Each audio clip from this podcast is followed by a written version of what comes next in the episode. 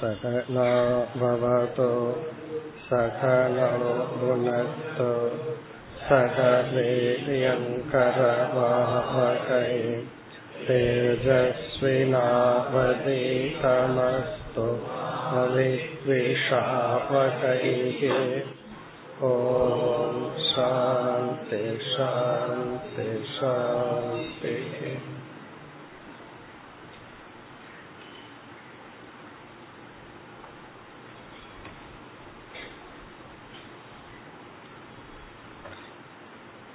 आरावद् श्लोकम् सुपर्णावेतौ सदृशौ सखायौ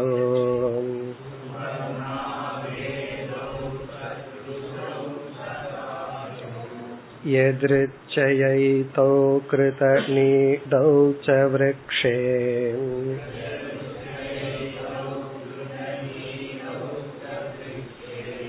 एकस्तयो कातति पिप्पलान्नम्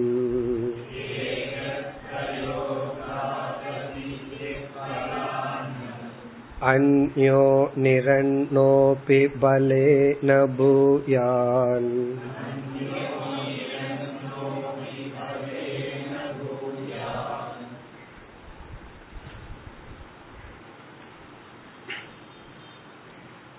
முதல் நான்கு ஸ்லோகங்களில் பகவான் பந்தம் மோக்ஷம் என்றால் என்ன? பந்த சொரூபம் பந்த காரணம் இவைகளை அறிமுகப்படுத்தினார்.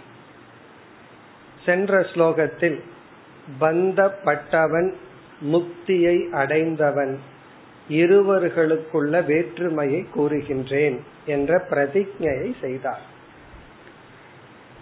உத்தவருடைய கேள்வி எப்படி ஒரே ஒரு உடலில் அதே உலகத்தில் பந்தப்பட்டவனும் முக்தனும் இருப்பான் அல்லது இருக்க முடியும்?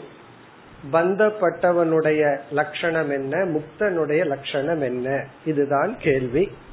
அதற்கு முதலில் பகவான் பந்தம் மோக்ஷம் என்றால் என்ன? என்று விளக்கி இனி பத்தன் முக்தன் இவர்களை விளக்க வேண்டும்.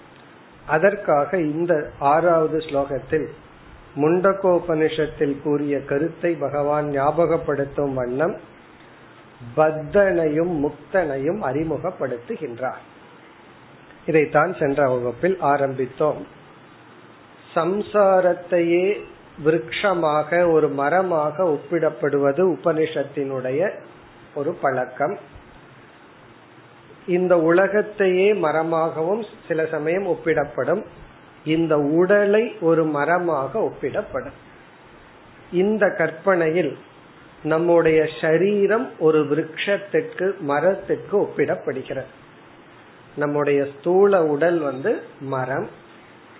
மரத்தில் இருக்கின்ற கூடு வந்து நம்முடைய மனம் சூக்ம உடல்.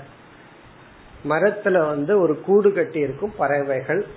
அந்த கூடு வந்து நம்முடைய மனம் அல்லது சூக்ம சரீரத்திற்கு ஒப்பிடப்படுகிறது.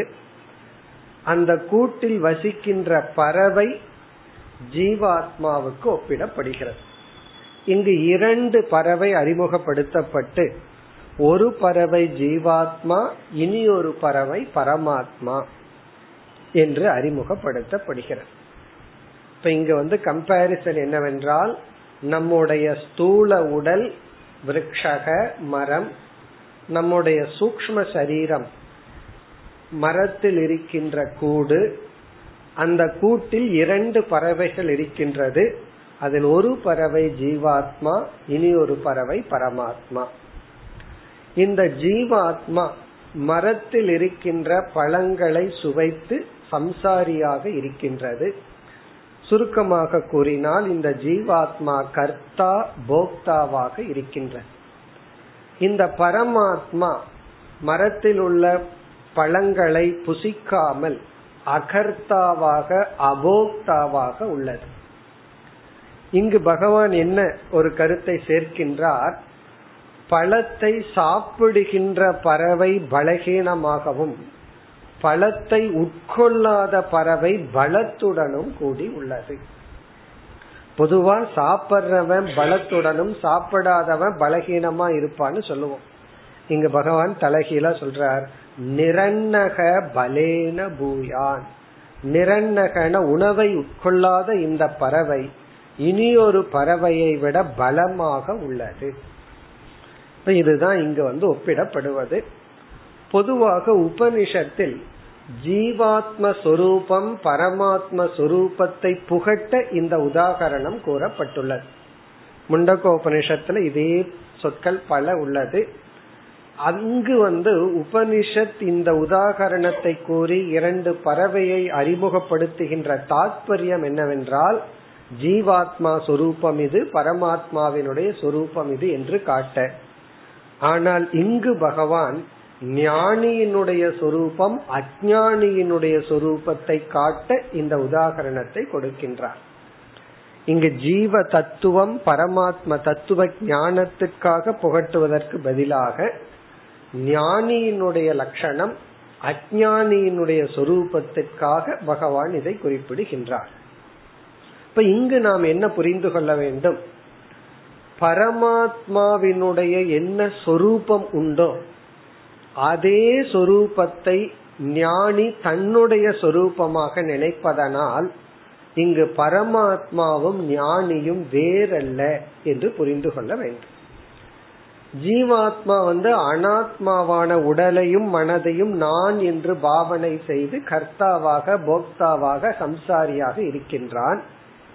ஆனால் ஞானியானவன் இந்த அனாத்மாவை நான் என்று நினைக்காமல் இது அனாத்மா என்று புரிந்து கொண்டு பரமாத்மாவுக்கு என்ன சொரூபம் உண்டோ அந்த சொரூபத்தை தான் என்று நினைப்பதனால் இங்க நம்ம எப்படி புரிந்து கொள்ள வேண்டும்? இந்த இரண்டு பறவையில் பரமாத்மா என்ற பறவையை ஞானி என்று புரிந்து கொள்ள வேண்டும். ஆகவே இந்த உடலுக்குள்ள ஞானி அஜானி என்று இரண்டு பறவைகள் ஒரே உடல்ல தான். ஞானியானவன் முக்தனாக இருக்கின்றான். அஜானியான பறவை பத்தனாக உள்ளது. இப்ப இதை நாம் புரிந்து கொள்ள வேண்டும் என்றால் சுருக்கமாக நம்ம உபனிஷத்துல பார்த்த கருத்தை ஞாபகப்படுத்தி கொள்ளலாம். ஜீவாத்மா அல்லது இண்டிவிஜுவல் ஜீவன் என்ற சொல்லுக்குள் எந்தெந்த பொருள்களெல்லாம் அடக்கம் என்று இப்பொழுது பார்க்கலாம். இதுல வந்து நான்கு தத்துவங்கள் ஜீவகங்கிற சொல்லுக்குள் அடங்குகின்றது. ஜீவக அப்படிங்கிற சொல்லுக்குள்ள நான்கு தத்துவம் நான்கு ஃபேக்டர்ஸ் உள்ள இருக்கு. முதல் தத்துவம் வந்து நம்முடைய ஸ்தூல சரீரம். பிசிக்கல் பாடி ஸ்தூல சரீரம். ஏன்னா நம்மையத்தான் நம்ம ஜீவன் சொல்றோம். ஜடமான கட்டிடங்களையோ பொருள்களையோ நம்ம வந்து ஜீவன் சொல்றதில்லை. கல்லு மண்ணு மலை இதெல்லாம் ஜடமா இருக்கு. அதை ஜீவன் சொல்றதில்ல. ஒரு உணர்வுடன் கூடிய உடலுடன் கூடிய தத்துவத்தை தான் ஜீவன் சொல்றோம். ஆகவே இந்த ஜீவாத்மா ஜீவன்கிற தத்துவத்துல வர்ற முதல் ஃபேக்டர் வந்து நம்முடைய ஸ்தூல உடல். இரண்டாவது நம்முடைய மனம். இரண்டாவது ஃபேக்டர் வந்து மனம். டெக்னிக்கலா சொல்லணும்னா சூக்ம சரீரம்னு சொல்லலாம். எளிமையா நம்ம சொல்லணும்னா மனம். கொஞ்சம் சிம்பிளிஃபை பண்ணி சொல்லணும்னா நம்முடைய மைண்ட் இப்ப இதுவும் நமக்கு தெரியும். ஸ்தூல உடல் யாருக்காவது தெரியாதான்னா சொல்ல முடியாது. ரொம்ப எவிடென்டா இருக்கு. நமக்கு மனம் இருக்கா இல்லையா என்றால் அது ரொம்ப எவிடென்டா இருக்கு. நமக்கு மனசுன்னு இருக்கு. இந்த ரெண்டு ரொம்ப கிளியர் ஜீவாத்மாங்கிற சொல்லுக்குள்ள இந்த இரண்டு ஃபேக்டர் இருக்கிறது வந்து எல்லாருக்கும் ரொம்ப தெளிவா இருக்கு. மூன்றாவது ஃபேக்டர் வந்து நம்முடைய மனம் ஜடமா இருக்கா உணர்வு ரூபமா இருக்கான்னு கேள்வி கேட்டா நம்ம என்ன பதில் சொல்லுவோம்? நம்ம மைண்ட் வந்து உணர்வு ரூபமா இருக்கு அப்படின்னு சொல்லுவோம். அந்த மனது வந்து உணர்வு ரூபமா இருக்கிறதுக்கு காரணம் மனதில் உள்ள சிதாபாசன் என்ற ஒரு தத்துவம். இங்க இந்த இடத்துல இருந்து தான் நமக்கு வேதாந்த பிலாசபி ஆரம்பிக்கும். இது வரைக்கும் ரொம்ப தெரிஞ்சதுதான். நமக்கு உடல் இருக்கு மனசு இருக்குங்கிறது தெரிஞ்ச விஷயம். இனி சாஸ்திரத்திலிருந்து ஒரு அறிவை எடுத்து பார்க்கிறோம். மூன்றாவது ஃபேக்டர் வந்து சிதாபாசம். சிதாபாசம் என்றால் மனதில் உள்ள உணர்வு தத்துவம். மனது வந்து ஒரு உணர்வுடன் இருக்க காரணமாக இருக்கின்ற ஒரு தத்துவம். அல்லது சென்சியன்சி அப்படின்னு அர்த்தம். அல்லது அவேர்னஸ் கான்சியஸ் பிரின்சிபல் இதுக்கு ஏன் சிதாபாசம்னு பேர் கொடுக்கறோம் அப்படின்னா மனதிற்கு உணர்வு வந்ததுக்கு காரணம் வந்து வேற ஏதோ ஒரு தத்துவம். அதையும் நம்ம இப்ப சாஸ்திரத்திலிருந்து தான் அறிமுகப்படுத்தி புரிஞ்சுக்கிறோம். இந்த உடலுக்கு அழிகின்ற இந்த உடலுக்கு ஆதாரமாக அழியாத ஒரு தத்துவம் இருக்குன்னு சாஸ்திரம் நமக்கு அறிமுகப்படுத்துகிறது. இதெல்லாம் நமக்கே தெரியல. அதனால சாஸ்திரம் வந்து இந்த அழிகின்ற இந்த உடலுக்கு ஆதாரமாக அழியாத ஒரு பொருள் இருக்கு. இந்த உடல் அழிஞ்சாலும் அது அழிவதில்லை. ஆகவே அந்த பொருள் வந்து சத் சுரூபம் இந்த உடல் வந்து சத் சுரூபம் அல்ல. இந்த உலகத்துல எத்தனையோ பொருளை சத்து இருக்கு இருக்குன்னு சொல்றோம். பிறகு இந்த உடலுக்கு ஆதாரமா இருக்கின்ற அந்த சத் சுரூபம் இருக்கே அதுவே சித் சுரூபமாகவும் உள்ளதுன்னு சாஸ்திரம் நமக்கு ஒரு அறிவை கொடுக்கின்ற. இந்த உடலுக்கு ஆதாரமாக அழியாமல் இருக்கின்ற தத்துவம் வந்து சத் பிளஸ் சித் சித்துன உணர்வு சொரூபம். அந்த உணர்வினுடைய ஒரு பிரதிபிம்பம் ரிஃப்ளெக்ஷன் வந்து மைண்ட்ல தோன்றுகிறது. அதத்தான் சிதாபாசன் அப்படின்னு சொல்றோம். இப்ப சிதாபாசம் என்றால் சித்தினுடைய பிரதிபிம்பம். இது வந்து மூன்றாவது ஃபேக்டர் மூன்றாவது தத்துவம். இனி நான்காவது வந்து சைத்தன்ய சொரூபம் அல்லது சித் சொரூபம். இப்ப முதல்ல வந்து ஸ்தூல உடல் இரண்டாவது சூக்ம சரீரம் மூன்றாவது சிதாபாசன் நான்காவது சித் அல்லது சைத்தன்யம் அல்லது சாட்சி. இந்த நான்காவது ஃபேக்டரை சாட்சின்னு சொல்லலாம். சித் என்று சொல்லலாம் அல்லது சைத்தன்யம் என்று அழைக்கலாம். அதுவே சத் சொரூபம் அதுவே சித் சொரூபம் இப்படி வந்து ஜீவன்கிற சொல்லுக்குள்ள இந்த நான்கு தத்துவங்கள் அடங்குகிறது. இப்ப இதுல வந்து நம்ம பார்த்தோம்னா இந்த ஸ்தூல உடல் இருக்கே அது ஒரு விதத்துல ஜடம்ங்கிறத கொஞ்சம் யோசிச்சோம்னா புரிஞ்சுக்கலாம். காரணம் என்னுடைய அபிமானம் இருந்தா தான் அது உணர்வுடன் இருக்கு. இந்த உடல்ல இருந்து என்னுடைய அந்த அபிமான ஐடென்டிபிகேஷனை எடுத்துட்டேன் அப்படின்னா அதுவும் மற்ற பொருளை போல ஜடம் ஆகிறது இது வந்து நமக்கு உறக்கமே எக்ஸாம்பிள் உறக்கத்துல இந்த உடல்ல அபிமானம் இல்லை அதனால அது ஒரு ஜடத்தை போல இருக்கு. பிறகு நம்முடைய மனம் என்று பார்த்தால் அது உணர்வுடன் கூடியதாக உள்ளது. அந்த மனதில் இருக்கின்ற ஒரு உணர்வுடைய ஒரு தத்துவம் இருக்கு. அதைத்தான் சிதாபாசன் சொல்றோம். இருந்தாலும் மனது வந்து எண்ணங்கள் ரூபமா இருக்கு. அதுவும் ஒரு சூக்மமான உடல் அதுக்குள்ள சிதாபாசன் ஒரு தத்துவம் உள்ளது. இப்ப வந்து இந்த சிதாபாசன் இருக்கே இதத்தான் வேற ஒரு இடங்கள்ல நம்ம அகங்காரம் என்று அழைக்கின்றோம். இந்த மூன்றாவது ஃபேக்டரான சிதாபாசன அகங்காரம் என்று நாம் அழைக்கின்றோம். இப்ப இந்த சிதாபாசத்துக்கு ரெண்டு சாய்ஸ் இருக்கு. இரண்டு வாய்ப்பு இருக்கு. நான் யார் அப்படின்னு இந்த சிதாபாசன் தன்னையே கேட்டுக்குதுன்னு வச்சுக்கோமே. நான் யார் அப்படின்னு அந்த சிதாபாசன் கேட்டுக்குது. இந்த சிதாபாசன் வந்து தன்னை வந்து ரெண்டு இடத்துல சொல்லலாம். தான் யாருன்னு கேட்ட உடனே சிதாபாசன் தன்னுடைய மனச பார்க்குது. உடனே அந்த சிதாபாசன்கிற அகங்காரம் சொல்லலாம். நான் மனம் அப்படின்னு சொல்லலாம். ஏன்னா நான் மனதிலிருந்து தான் வெளிப்படுறேன் அப்படின்னு சொல்லலாம். இது எப்படி இருக்குன்னா ஒரு பானை இருக்கு அது நிறைய தண்ணீர் இருக்கு அதற்குள்ள சூரியனுடைய ஒரு பிரதிபிம்பம் இருக்கு. இந்த பானைங்கிறது ஸ்தூல சரீரம் தண்ணீர் அப்படிங்கிறது மைண்ட் நம்முடைய மனம். அந்த பிரதிபிம்பம் இருக்கே அது சிதாபாசத்தை போல. சூரியனுடைய பிரதிபிம்பம். சூரியன் வந்து சித் அல்லது சைத்தன்யம். இப்ப இந்த சூரியனுடைய பிரதிபிம்பத்துக்கிட்ட ஒரு கேள்வி கேக்குறான் நீ யார்? அப்படின்னு ஒரு கேள்வி கேக்குறான் உடனே அது பார்க்குது. நான் எங்க இருக்கேன்? இந்த பானைக்குள்ள இருக்கேன். பானையில் இருக்கிற தண்ணிக்குள்ள நான் ஒளிர்ந்து கொண்டு இருக்கின்றேன்னு சொல்லி அந்த பிரதிபிம்பம் வந்து பானை பானையில் இருக்கிற தண்ணீரை தன்னுடைய சொரூபமா சொல்லலாம். காரணம் என்ன? அந்த தண்ணி போயிட்டா நான் கிடையாது. ஆகவே இந்த தண்ணியில நான் வெளிப்படுறேன். பானைக்குள்ள இருக்கேன். இந்த தண்ணி இப்படி இருக்கிறதுக்கு காரணம் பானை. பானைய உடைச்சிட்டா தண்ணி கிடையாது. தண்ணி போயிட்டா நானும் இல்லை என்று இந்த பிரதிபிம்பம் தன்னை பானையுடனும் பானையில் இருக்கிற தண்ணியுடனும் சேர்த்தி கொள்ளலாம். அல்லது கொஞ்சம் மேல பார்த்ததுன்னு வச்சுக்கோமே. மேல பார்த்துச்சுன்னா இந்த பானையும் தண்ணீரும் என்னுடைய இப்படி ஒரு சொரூபத்தை வெளிப்படுத்த ஒரு கருவியே தவிர என்னுடைய ஒரிஜினல் ஷோர்ஸ் வந்து சூரியன் தான் ஆகவே அகம் சூரியக நான் சூரியன் அப்படின்னு சொல்லலாம். இப்ப ரெண்டு சாய்ஸ் இருக்கு. ஒன்னு தன்னை வந்து பானையுடனும் தண்ணீருடனும் சேர்த்தி கொள்ளலாம். அல்லது தன்னை வந்து சூரியனுடனும் சேர்த்தி கொள்ளலாம். அதே போல இந்த சிதாபாசன் வந்து தன்னை மனதுடனும் உடலுடனும் சேர்த்தி கொள்ளலாம்.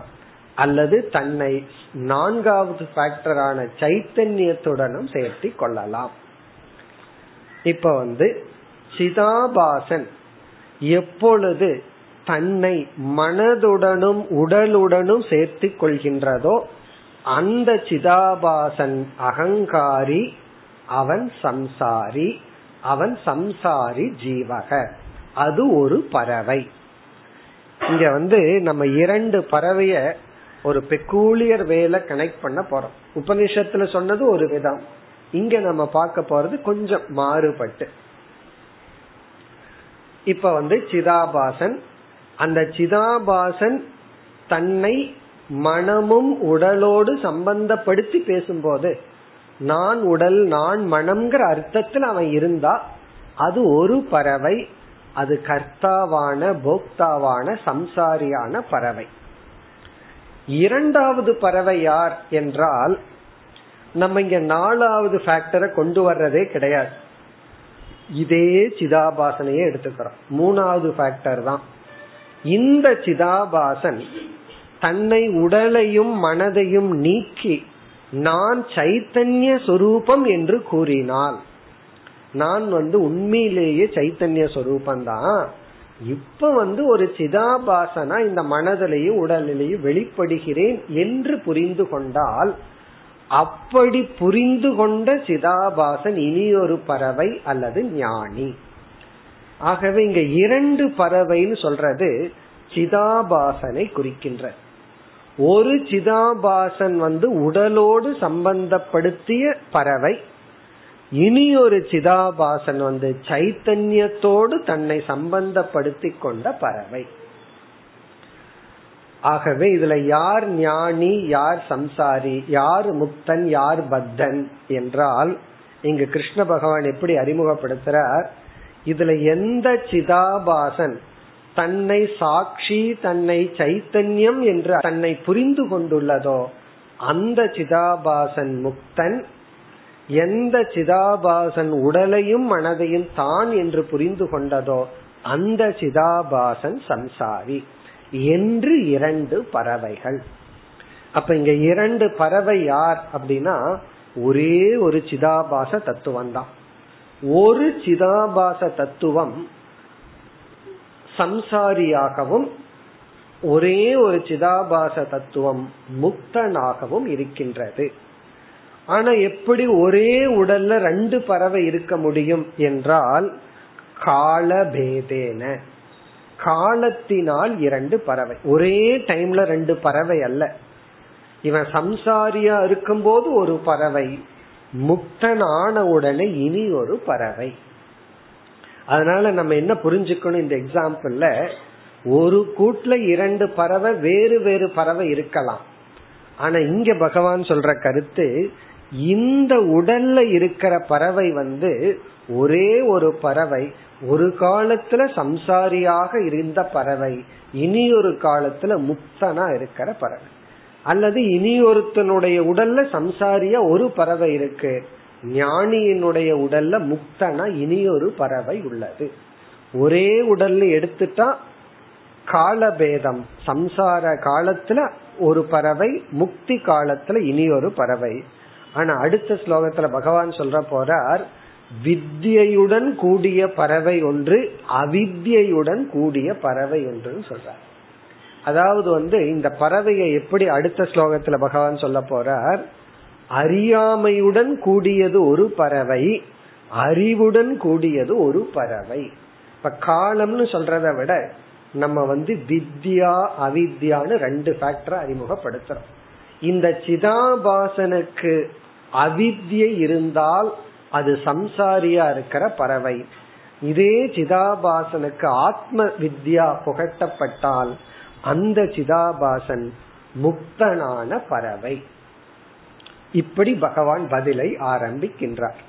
என்ன உத்தவருடைய கேள்வி என்ன? அது எப்படி ஒரே ஒரு உடல்ல சம்சாரியும் முக்தனும் இருக்க முடியும் என்றால் இந்த சிதாபாசங்கிறவன் ஒருத்தன் வித்யாவுடன் இருந்தா முக்தனாகவும் அவித்யுடன் கூடியிருந்தா பத்தனாகவும் இருக்கின்றான். இதுதான் பகவானுடைய பதில். அதற்கு பிறகு வந்து அவித்யுடன் கூடியவனுடைய லட்சணம் என்ன? சம்சாரியினுடைய லட்சணம் என்ன? வித்யுடன் கூடியவனுடைய லட்சணம் என்ன? ஞானத்துடன் கூடிய பறவையினுடைய லட்சணம் என்னன்னு இருபத்தி ஐந்தாவது ஸ்லோகம் வரை சொல்ல போறார். பிறகு இடையில இடையில என்ன செய்ய போறார்? இந்த ஞானி என்ற பறவைக்கு ஞானம் எப்படி வந்துச்சு? அதெல்லாம் சொல்ல போறார். என்ன சாதனையில இவனுக்கு ஞானம் கிடைச்சிச்சு? இதுதான் இனிமேல் பார்க்க போற ஸ்லோகங்களினுடைய சாராம்சம். இப்ப இந்த ஸ்லோகத்தை நம்ம எப்படி பார்க்கணும்? ஜீவாத்மா பரமாத்மான்னு இரண்டு பறவை அறிமுகப்படுத்தப்பட்டாலும் ஞானி அஜானி என்ற இரண்டு பறவை. இந்த ஞானிங்கிற பறவை அஜானிங்கிற பறவைக்கு என்ன காரணம்? வேற்றுமைக்கு என்ன காரணம்னா வித்யா அவித்யா. அந்த பதில் அடுத்த ஸ்லோகத்துல வர போகின்றது இப்ப நம்ம என்ன புரிஞ்சுக்கிறோம்? எப்பொழுதெல்லாம் நான் நான் சொல்றமோ அகம் அகம்னு சொல்றமோ அப்படி சொல்றவன் சிதாபாசன். இங்க ரொம்ப நம்ம வந்து விளக்கம் பார்க்கல. ஏன்னா ஏற்கனவே பார்த்துட்டோம்னு. இந்த சிதாபாசன்கிறது சைத்தன்யத்தினுடைய பிரதிபிம்பம் நம்ம மனசுல பதிஞ்சிருக்கு. அத நம்ம சிதாபாசன் சொல்றோம். மர உதாரணம் நமக்கு புரியாத மாதிரி இருந்ததுன்னா சூரியன் பானை தண்ணீர் உதாரணத்தை மனசுல வச்சுக்கணும். அது கொஞ்சம் இன்னும் தெளிவா இருக்கு. சூரியன் ஒன்று பானைகள் பல ஒவ்வொரு பானையிலும் தண்ணீர். அதற்குள்ள ஒவ்வொரு பிரதிபிம்பமான சூரியன். அந்த பிரதிபிம்பமான சூரியனுக்கு ஒரு சாய்ஸ் இருக்கு. யாருக்கு நம்ம ஓட்டு போடுறது? அப்படின்னு சொல்லி. அதாவது உடலுக்கும் மனதுக்கும் போடுறதா? போட்டு இப்படியே சம்சாரியா இருக்கிறதா? அல்லது புதுசா ஒண்ணுக்கு போட்டு பார்க்கலாமா? அதாவது புதுசா அறிமுகப்படுத்தப்பட்ட சைத்தன்யத்துக்கு போடுறதா? போட்டு நான் என்ன சைத்தன்யம்னு சொல்றதா? இது வந்து சிதாபாசன். அதாவது சூரியனுடைய பிரதிபிம்பத்துக்கு வாய்ப்பு இருக்கு. அந்த வாய்ப்பை ஒழுங்கா பயன்படுத்தணும். அவ்வளவுதான். பயன்படுத்தி அப்படி பயன்படுத்தணும்னா அறிவு வேணும். அறிவை பயன்படுத்தி என்ன பண்றது? இப்ப இங்க வந்து சிதாபாசன் அகம் அகம்ங்கிற சொல் இந்த நான்கு தத்துவத்துல எதை வேணாலும் குறிக்கலாம். இப்ப நான் நின்று கொண்டிருக்கின்றேன் அப்படின்னு சொன்னா அகம்ங்கிறது உடலை குறிக்கின்றது. இப்ப வந்து நான் வந்து நன்கு உணர்கின்றேன் அப்படின்னு சொன்னா அகங்கிற சொல் மனதை குறிக்கின்றது. நான் வந்து இறந்ததற்கு அப்புறம் சொர்க்கத்துக்கு போறேன்னு சொன்னா இந்த போறதெல்லாம் சிதாபாசம் பண்ணது. ஆகவே நான் சொர்க்கத்துக்கு போறேன் எனக்கு புண்ணியம் வேணும் அப்படின்னு எல்லாம் சொன்னா அது சிதாபாசத்தை குறிக்கின்றது. அகம் சாட்சி. நான் வந்து நிர்மலமான சாட்சின்னு சொன்னா நான்கிற சொல் வந்து சைத்தன்ய தத்துவத்தை குறிக்கின்றது. அப்ப இந்த நான்கிற வார்த்தை நான்கு அர்த்தத்துல இருக்கு. எப்பொழுதெல்லாம் உடலோடு அபிமானம் பண்ணி உடலினுடைய செயலை சொல்லுதோ அப்ப வந்து ஸ்தூல சரீரத்தை சொல்லுது. நான் வந்து இத்தனை கேஜி இருக்கேன் அப்படின்னு சொன்னா இந்த நான்கிறதுக்கு என்ன அர்த்தம்? அந்த இடத்துல உடல் தான். உடலினுடைய வெயிட்ட நான் இவ்வளவு வெயிட்டோட இருக்கேன். பிறகு வந்து நான் வந்து புரிஞ்சுக்கிறேன் எனக்கு நான் புரியல அப்படின்னு எல்லாம் சொல்லும் போது மனசை நம்ம சொல்றோம். பிறகு நான் வந்து இந்த உடலை விட்டு வேற உடலுக்கு போறேன்னு சொல்லும் போது சிதாபாசத்தை குறிக்கிறோம். ஏன்னா இந்த சிதாபாசம் தான் இந்த உடலை விட்டு இனி ஒரு உடலோட போகுது. இந்த டிராவலை பத்தி இறப்ப பத்தி எல்லாம் பேசினா இந்த சுக்லகதி கிருஷ்ணகதி எல்லாம் பத்தி பேசும்போது சிதாபாசன குறிக்குது. நான் சாட்சி நான் தூய்மையான வெறும் அறிவு சொரூபம்னு சொன்ன நான்காவது சைத்தன்யத்தை குறிக்கின்றது.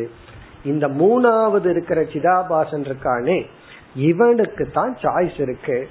உண்மையிலேயே நம்ம வந்து சாய்ஸ்ங்கிற வார்த்தைய பயன்படுத்துறோம். தேர்ந்தெடுக்கின்ற வாய்ப்பு இருக்குங்கிற வார்த்தையை பயன்படுத்துறோம். அந்த சாய்ஸே ஒரு ஆங்கிள் பார்த்தோம்னா பொய் தான்.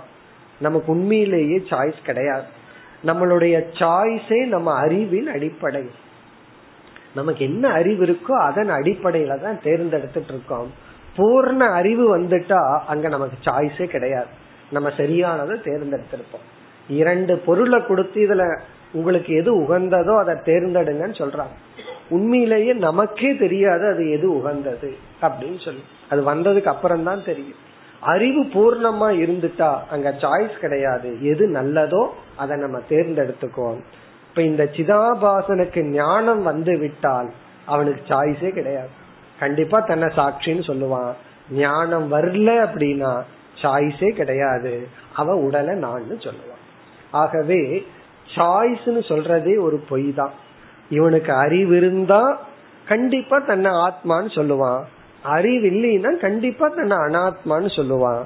ஆகவே இங்க கேள்வி வந்து அறிவா அறிவின்மையா? அதுதான் இங்க கேள்வி. இப்ப அறிவு இருந்தா அவன் முக்தன்.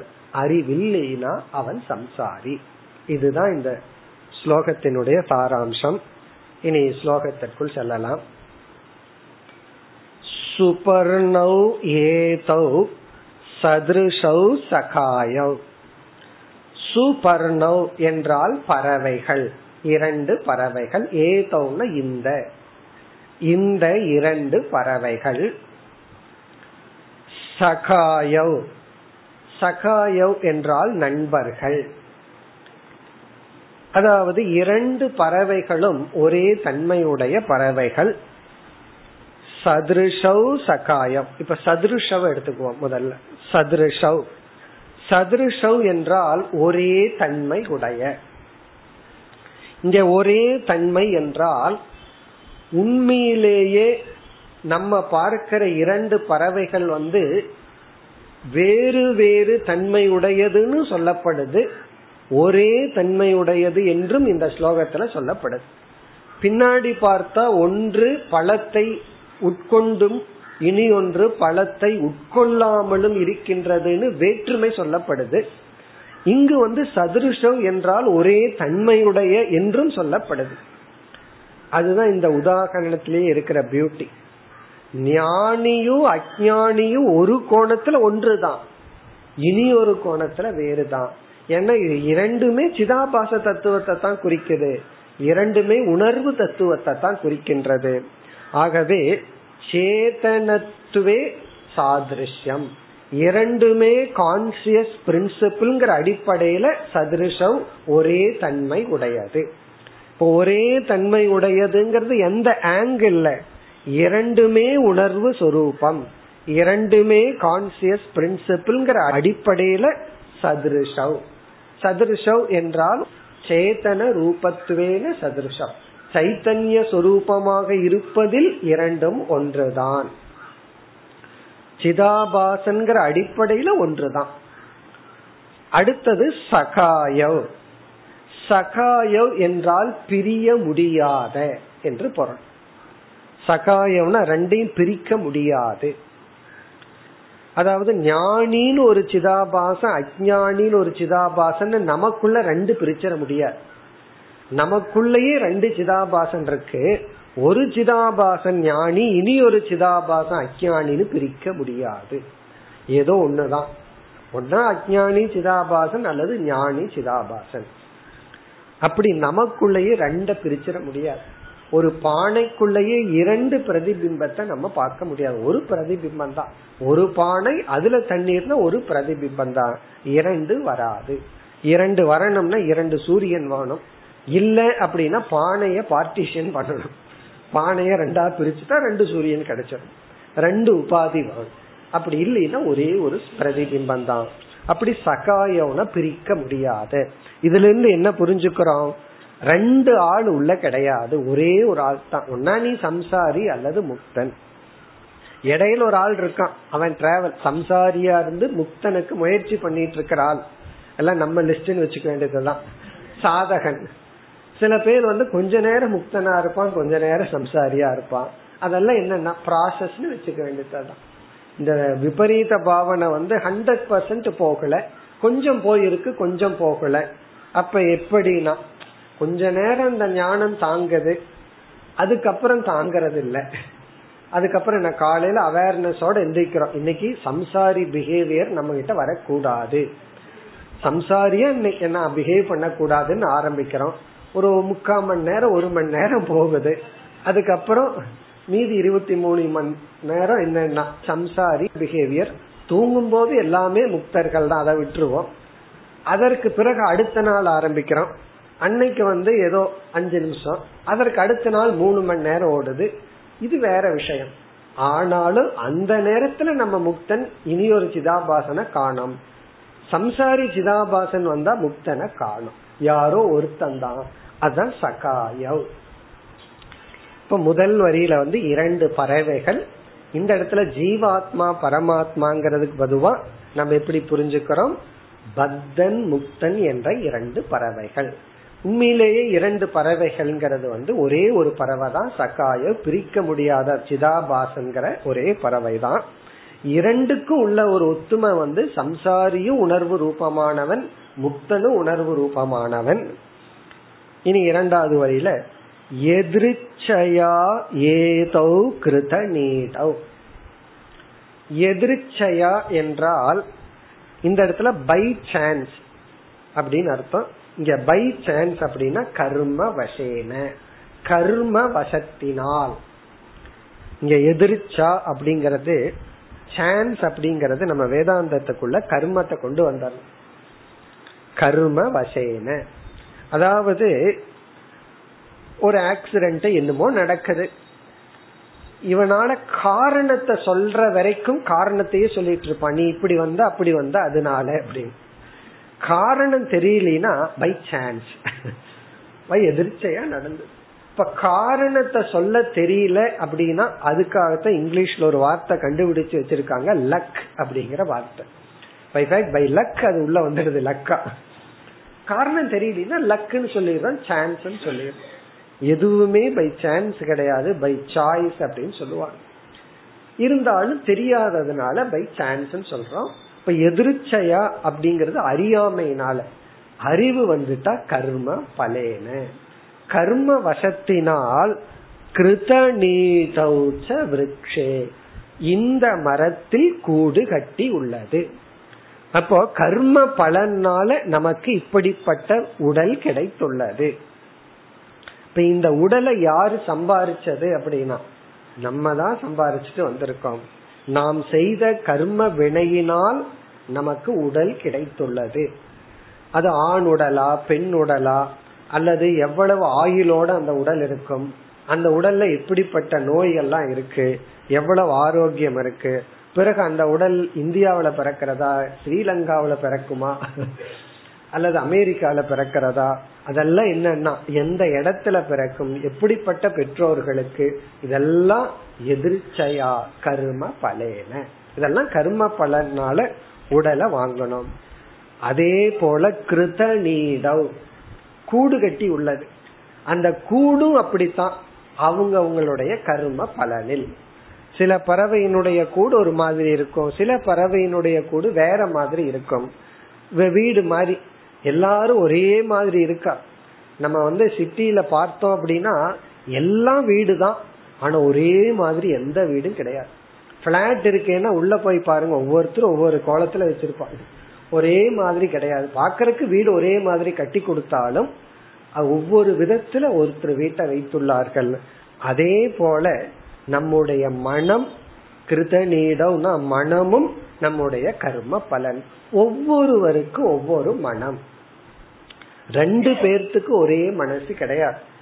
பகவான் வந்து ரெண்டு பேர்த்துக்கும் ஒரே உருவத்தை படைக்கல. எவ்வளவு அழகா பகவான் ஆர்கிடெக்ட் பண்ணியிருக்காருன்னு பாருங்க. ஒருத்தரை பார்த்தா இவர் மனுஷன்னு தெரிஞ்சுக்கிற அடையாளம் கண்டுபிடிச்சிடுறோம். ஆனா இவர் வேற அவர் வேறன்னு அடையாளம் கண்டுபிடிச்சிடுறோமே. இருக்கிறது சின்ன மூக்கு வாய் பல்லு சின்ன தலை எவ்வளவு சின்னது. ஆனா எவ்வளவு காம்பினேஷன் பகவான். எத்தனை விதமான மனிதர்கள் இருக்கிறார்களோ அவ்வளவு பேர்த்தையும் வேறுபடுத்துற மாதிரி பகவான் படைச்சிருக்கார். அதே சமயத்துல மனுஷன் தலைங்கிற ஐடென்டிபிகேஷனோட படைச்சிருக்கார். இது மனுஷன்தான் அப்படின்னு புரிஞ்சுக்கிறோம். இவன் வேற அவன் வேறன்னு புரிஞ்சுக்கிறோம். இதெல்லாம் என்னன்னா வேற்றுமை. தலையிலேயே அப்படி வேற்றுமைனா தலைக்குள்ள இருக்கிற மூளை அதுக்குள்ள இருக்கிற மனசுல எவ்வளவு வேற்றுமை இருக்கும்? அதனால கிருத நீடவ் எதிர்ச்சையா. அவரவர்களுடைய கர்ம வினைக்கு ஏற்ப கூடை கட்டிக்கொண்டு மரத்தை தேர்ந்தெடுத்துள்ளோம். எப்படின்னா இந்த உடல் நம்முடைய மனம். இதுவரைக்கும் அந்த ஃபேக்டரை பகவான் அறிமுகப்படுத்திட்டார். இனி அடுத்த இரண்டு வரியில இந்த இரண்டு பறவையில ஒரு பறவை ஞானி ஒரு பறவை அஜானின்னு அறிமுகப்படுத்துகின்றார். இதையே நம்ம உபனிஷத்துல வந்து ஒரு பறவை ஜீவாத்மா ஒரு பறவை பரமாத்மான்னு பார்த்தோம். இங்க கொஞ்சம் வேறுபட்டு பார்க்கிறோம். ஒரு பறவை ஞானி ஒரு பறவை அஜானி இதை எப்படி காட்டுறார்? இந்த ஞானிங்கிற பறவை வந்து சாப்பிடாம இருக்கு. அஜானிங்கிற பறவை சாப்பிட்டு கொண்டுள்ளது. இந்த மரத்துல வந்து விதவிதமான பழங்கள் அந்த பழங்களை சாப்பிடும் பறவை வந்து அஜானி என்றும் மரத்தில் இருக்கிற பழங்களை சாப்பிடாத பறவை ஞானி என்றும் அறிமுகப்படுத்துகின்றார். இப்ப அடுத்த இரண்டு வரியில ஞானியும் அஜானியும் அறிமுகப்படுத்தப்படுகிறது. ஏகக தயோகோ காததி பிப்பலான்னம். தயோகோ அந்த இரண்டு பறவைகளில் தயோகோ அந்த இரண்டு பறவைகளில் ஏகக ஒரு பறவையானது காததி சாப்பிடுகிறது. காததினா சாப்பிடுது. என்ன சாப்பிடுது? பிப்பல அன்னம் பிப்பல அன்னம் என்றால் அரச மரத்தில் இருக்கின்ற பறவை. அரச மரம் பிப்பல விரக்ஷக பிப்பலானம்னா அரச மரத்தில் இருக்கிற பறவை. ஆகவே இங்க விரக்ஷகங்கிறத நம்ம அரச மரம் என்று கற்பனை செய்து கொள்ள வேண்டும். பிப்பலானம்னா அந்த மரத்தில் உள்ள பழம். காததீனா சாப்பிடுகின்றது. சரி இனி ஒரு ஆள் என்னன்னா கடைசி வரியில அந்நக அந்நகன வேறொரு பறவை நிரன்னக. அழகான வார்த்தை நிரன்னக. அன்னம்னா உணவு நிரன்னகன உணவின்றி உள்ளது. நிரன்னகன உணவின்றி உள்ளது. அப்படின்னா சாப்பிடலின் அர்த்தம். உணவின்றி உள்ளது. அப்படின்னா அந்த மரத்தில் இருக்கிற பழத்தை சாப்பிடாம இருக்கு. இப்ப சாப்பிடாம இருந்தா அது ரொம்ப பலகீனமா இருக்கணுமே அப்படின்னா இங்க பகவான் தலைகீழா சொல்றார். அபி நிரண்ணக அபி. அது உணவை உட்கொள்ளாத போதிலும் பலேன பூயான். பலேனன்னா பலத்தில் பூயான்னா அதிகமாக உள்ளது. சாப்பிடுற பறவைய விட இது அதிகமான பலத்துடன் கூடி உள்ளது. பூயான்னா எக்ஸஸ் பலேன பூயான்னா சாப்பிடுகின்ற பறவையை காட்டிலும் சாப்பிடாமல் இருந்த போதிலும் பலத்தில் அதிகமாக உள்ளது. அப்படின்னா அதிக பலத்துடன் கூடி உள்ளது. இது பலத்துடனும் அது பலகீனத்துடனும் உள்ளது. அப்ப சாப்பிடுற ஆளு பலகீனத்துடனும் சாப்பிடாத ஆளு பலத்துடனும் இருக்கின்றான். இதெல்லாம் உங்களுக்கு சொல்ல வேண்டிய அவசியம் இல்லை. இல்ல நீங்களே சரியா புரிந்து கொள்ளலாம். இதனுடைய பொருள் என்ன? இங்கு சாப்பிடுதல் என்பது போக்தா கர்த்தா. ஒரு பறவை கர்த்தாவாகவும் போக்தாவாகவும் உள்ளது. செயலை செய்து அந்த செயலினுடைய விளைவை அனுபவித்துக் கொண்டுள்ளது. திட்டியும் திட்டை வாங்கி கொண்டும் உள்ளது அப்படின்னு அர்த்தம். ஒரு பறவை கர்த்தா ஒருத்தனை வந்து தேவையில்லாம திட்டிடுறான். உடனே அவன் என்ன பண்ணுவான்? ஒரு ரெண்டு வார்த்தை எக்ஸ்ட்ரா வச்சு அவன் திட்டுவான். திட்ட கேட்கறது போக்தா திட்டுறது வந்து கர்த்தா. நீ ஏன் திட்ட வாங்கின அப்படின்னா திட்டியதனால். அப்ப இவன் கர்த்தாவா இருக்கிறதுனால போக்தாவா இருக்கான். இவன் சும்மா இல்லாம எதையாவது பண்ணி அதனுடைய பலனை வாங்கி கொண்டு இருக்கின்றான். சுக துக்கங்களை அனுபவித்துக் கொண்டு இருக்கின்றான். இன்ப துன்பங்களில் மூழ்கி உள்ளான். இனி அடுத்த ஸ்லோகத்துல பதில் சொல்ல போறார். இவன் ஏன் இன்ப துன்பத்துல மூழ்கி உள்ளான்? இவன் ஏன் இப்படி இருக்கான்னு அதுக்கு காரணம் அறியாமைன்னு சொல்லுவார். இனி ஒரு ஆள் ஏன் சந்தோஷமா இருக்கான்னா அதற்கு காரணம் ஞானம் என்று அறிமுகப்படுத்த போறார். இப்ப இங்க வந்து அந்த வித்யா அவித்யா அறிமுகப்படுத்தவில்லை. வித்யுடன் கூடியவனுடைய நிலை என்ன? அவித்யுடன் கூடியவனுடைய நிலை என்ன? ரெண்டு பேர் என்ன செய்து கொண்டிருக்கின்றார்கள்? அதை அறிமுகப்படுத்தியுள்ளார். அதுல ஒருத்தன் வந்து சாப்பிட்டு இருக்கான் அப்படின்னா அவன் வந்து கர்மத்தை செய்து அதனுடைய பலனை அனுபவித்து கொண்டுள்ளான். இவன் ஏன் கர்மம் பண்றான் அப்படின்னு ஒரு கேள்வி கேட்டா அப்படியே நம்ம ஸ்டெப் பை ஸ்டெப்பா போலாம். இவன் தன்னை கர்த்தா போக்தான்னு நினைக்கிறான். ஏன் கர்த்தா போக்தான்னு நினைக்கிறான்? யாரு கர்த்தா போக்தா?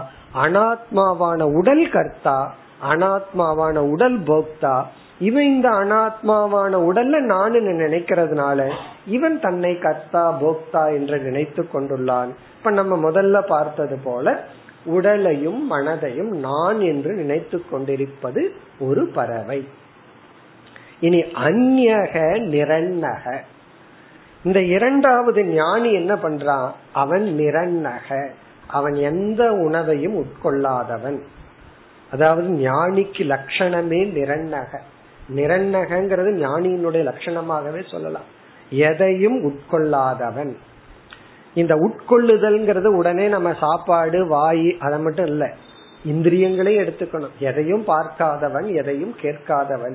எந்த இந்திரியங்கள் மூலமாகவும் மனதுக்கு உணவை கொடுக்காதவன். பிறகு ஸ்தூல உணவையும் உடலுக்கு கொடுக்காதவன். நிரண்ணக அபி பலேன பூயான். அவன் பலத்துடன் கூடி உள்ளான் அதாவது வைராகிய ஞான பலத்துடன் கூடி உள்ளான் உலகத்துல எது நம்மை பலப்படுத்துகிறது அப்படிங்கறது ஒரு கேள்வி. ஒவ்வொருத்தருக்கும் ஒவ்வொரு பதில் இருக்கு. ஒருத்தர் சொல்லுவார் இந்த எங்க வீட்டுல இருக்கிற கோழி ஆடு தான் என்ன பலப்படுத்துதுன்னு சொல்லுவார். உன்னை பலப்படுத்துது யார் அப்படின்னா அவர் கணக்கு போடுவார் இத்தனை கோழி இத்தனை ஆடு தான் இனி ஒருத்தன் சொல்லுவான் ஒட்டகம் தான் என்ன பலப்படுத்துச்சு அப்படின்னு சொல்லு. ஒவ்வொருத்தரும் என்ன பலப்படுத்துறதுக்கு இதுதான் காரணம்.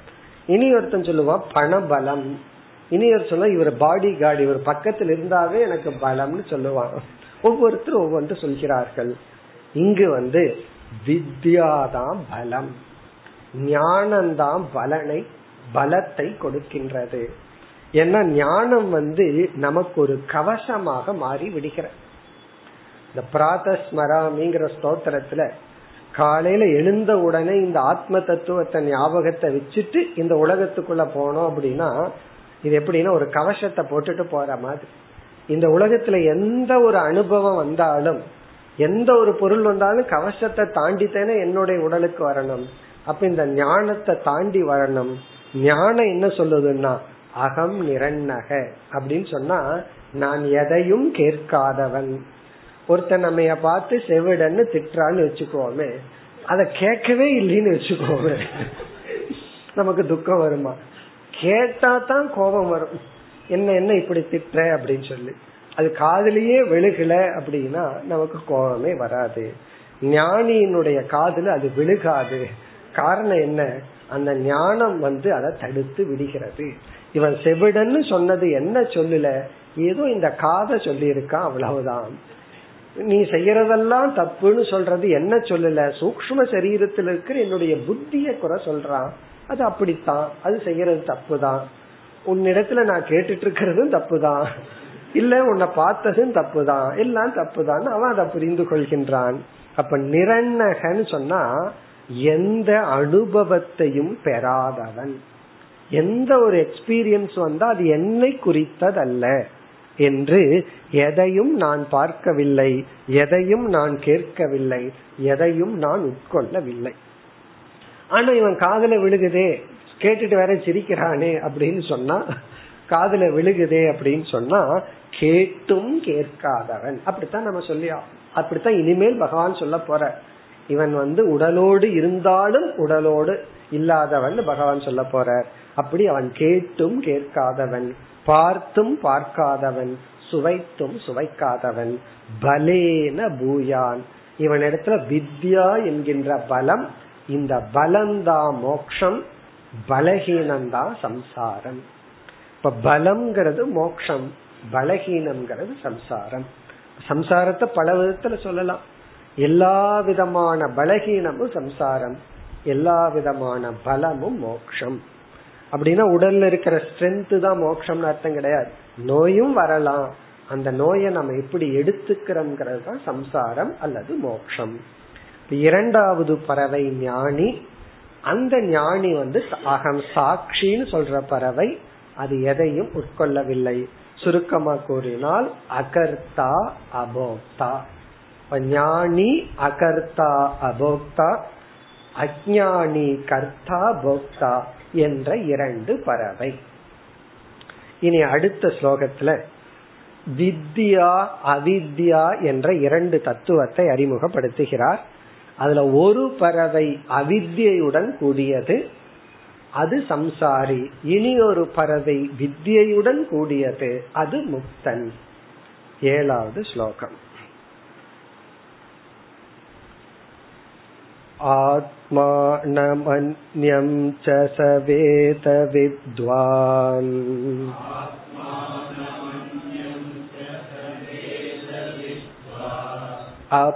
अपिप्पलातो न तु पिप्पलादः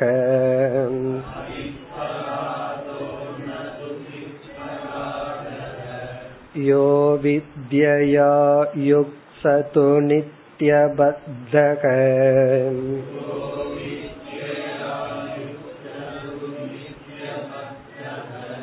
विद्यामयो यसतु नित्यमुक्तः